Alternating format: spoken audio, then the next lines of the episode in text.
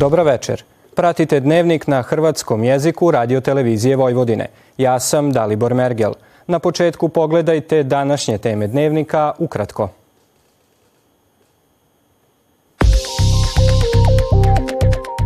Četiri vagona s fosfornom kiselinom iskočila iz šina kod Rume. Predsjednik Srbije danas započeo konzultacije o budućem premijeru. U zapadnoj Bačkoj povećanje površina pod suncokretom. Sutra toplo za ovo doba godine s dužim sunčanim razdobljima.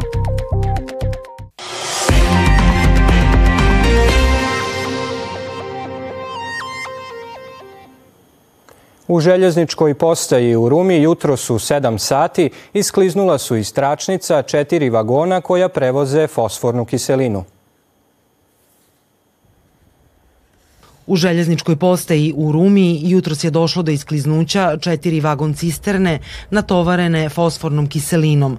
Priopćilo je poduzeće Srbija Cargo i istaknulo da tom prilikom nije bilo curenja, prevrtanja niti isparenja, kao i da nema nikakve opasnosti po živote ljudi i životni okoliš. U zgradi predsjedništva u Beogradu predsjednik Srbije Aleksandar Vučić danas je otpočeo s konzultacijama o kandidatu za predsjednika nove vlade. Konzultacije su danas završene s predstavnicima ruske stranke i Kamberijeve liste.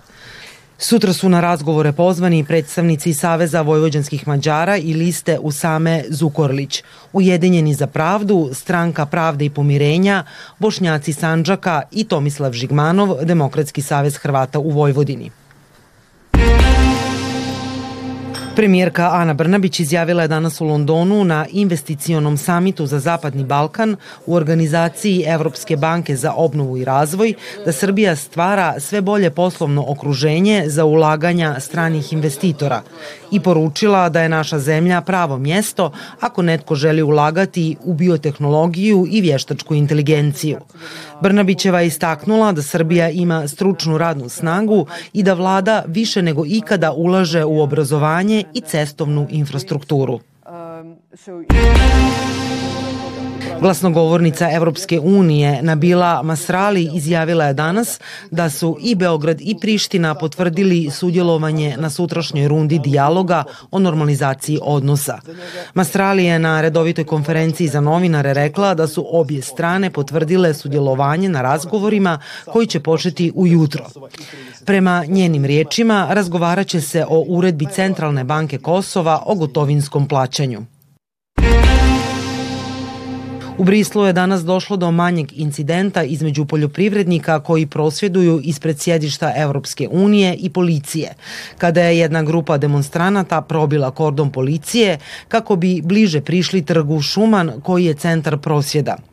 Sudjenici prosvjeda gađali su policiju balegom, pomoranđama i dimnim bombama, a jedan poljoprivrednik je cestu prekrio slamom. Pojedini poljoprivrednici zapalili su bale sjena i traktorske gume, a neki su gume bacali ispred ulaza u sjedište Evropske unije. U Brislu se danas održava sastanak ministara poljoprivrede Evropske unije.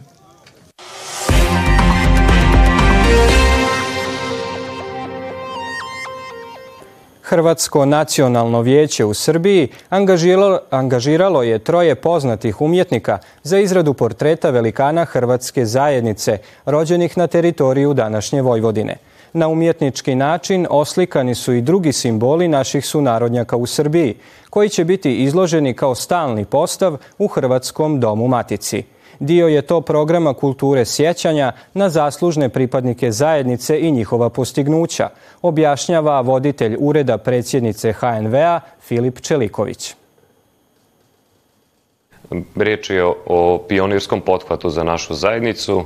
Dakle, prvi put u Hrvati u Srbiji imaju jedan sustavan prikaz najznačajnijih imena, dakle 30 imena velikana koje su obilježile obilježili život Hrvata u Srbiji, e, bilo da su pridonjeli mjesnoj hrvatskoj kulturi i društvenosti, bilo da su opće poznata hrvatska imena značajna i ne samo za Hrvatsku, nego i za svijet.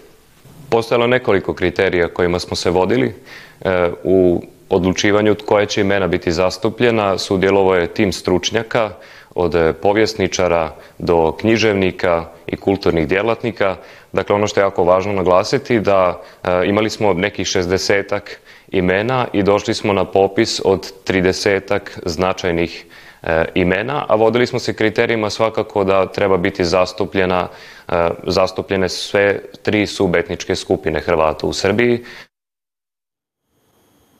Zapadna Bačka sojarski je kraj, ali je posljednjih nekoliko sušnih i toplih godina pokazalo da svoje mjesto u proizvodnji ima i suncokret. Poljoprivrednici sortiment i rokove sjetve trebaju prilagoditi novim uvjetima. Poruka je stručnjaka na savjetovanju o proizvodnji uljarica u Poljoprivrednoj stručnoj službi Sombor. Na području Zapadne Bačke svoje mjesto u sjetvenoj strukturi imaju uljarice, soje i suncokret. Soja je preuzela primat od suncokreta, no posljednjih godina ponovo se povećavaju površine pod suncokretom.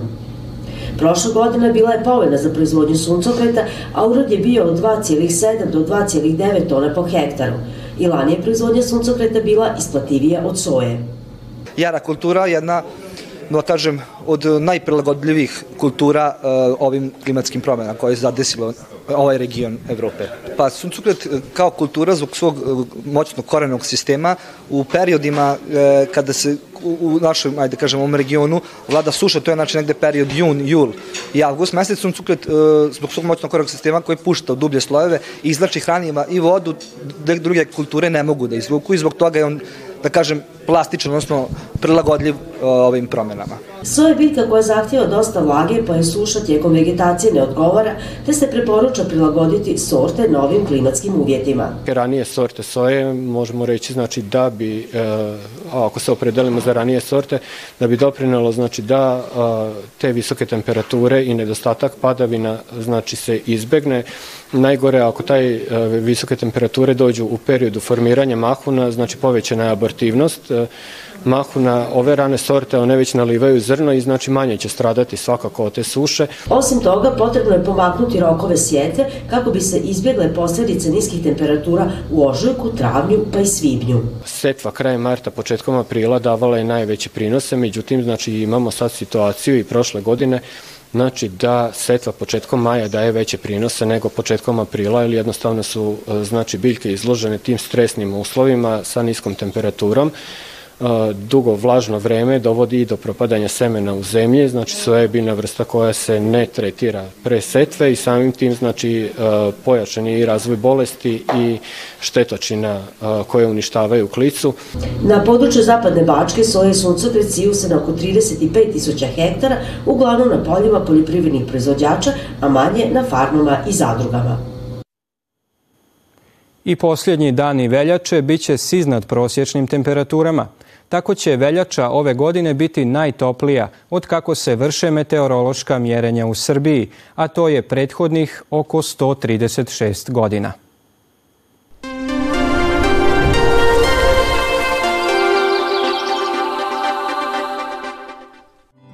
Sutra toplo za ovo doba godine sa dužim sunčanim razdobljima uz umjerenu naoblaku koja dolazi popodne sa jugozapada. Puhaće umjeren južni i jugoistočni vjetar u južnom banatu pojačan, tlak oko normale. Minimalna jutarnja temperatura od 6 u Somboru do 11 u Vršcu, a maksimalna od 17 u Subotici do 20 stupnjeva Celzija po Sremu. U srijedu se zadržava toplo vrijeme za ovo doba godine uz promjenjivu naoblaku sa sunčanim razdobljima. Toliko u ovom izdanju Dnevnika koji možete gledati i na zahtjev putem internetske stranice www.rtv.rs. Vidimo se sutra u isto vrijeme. Hvala na pozornosti i ugodan ostatak večeri.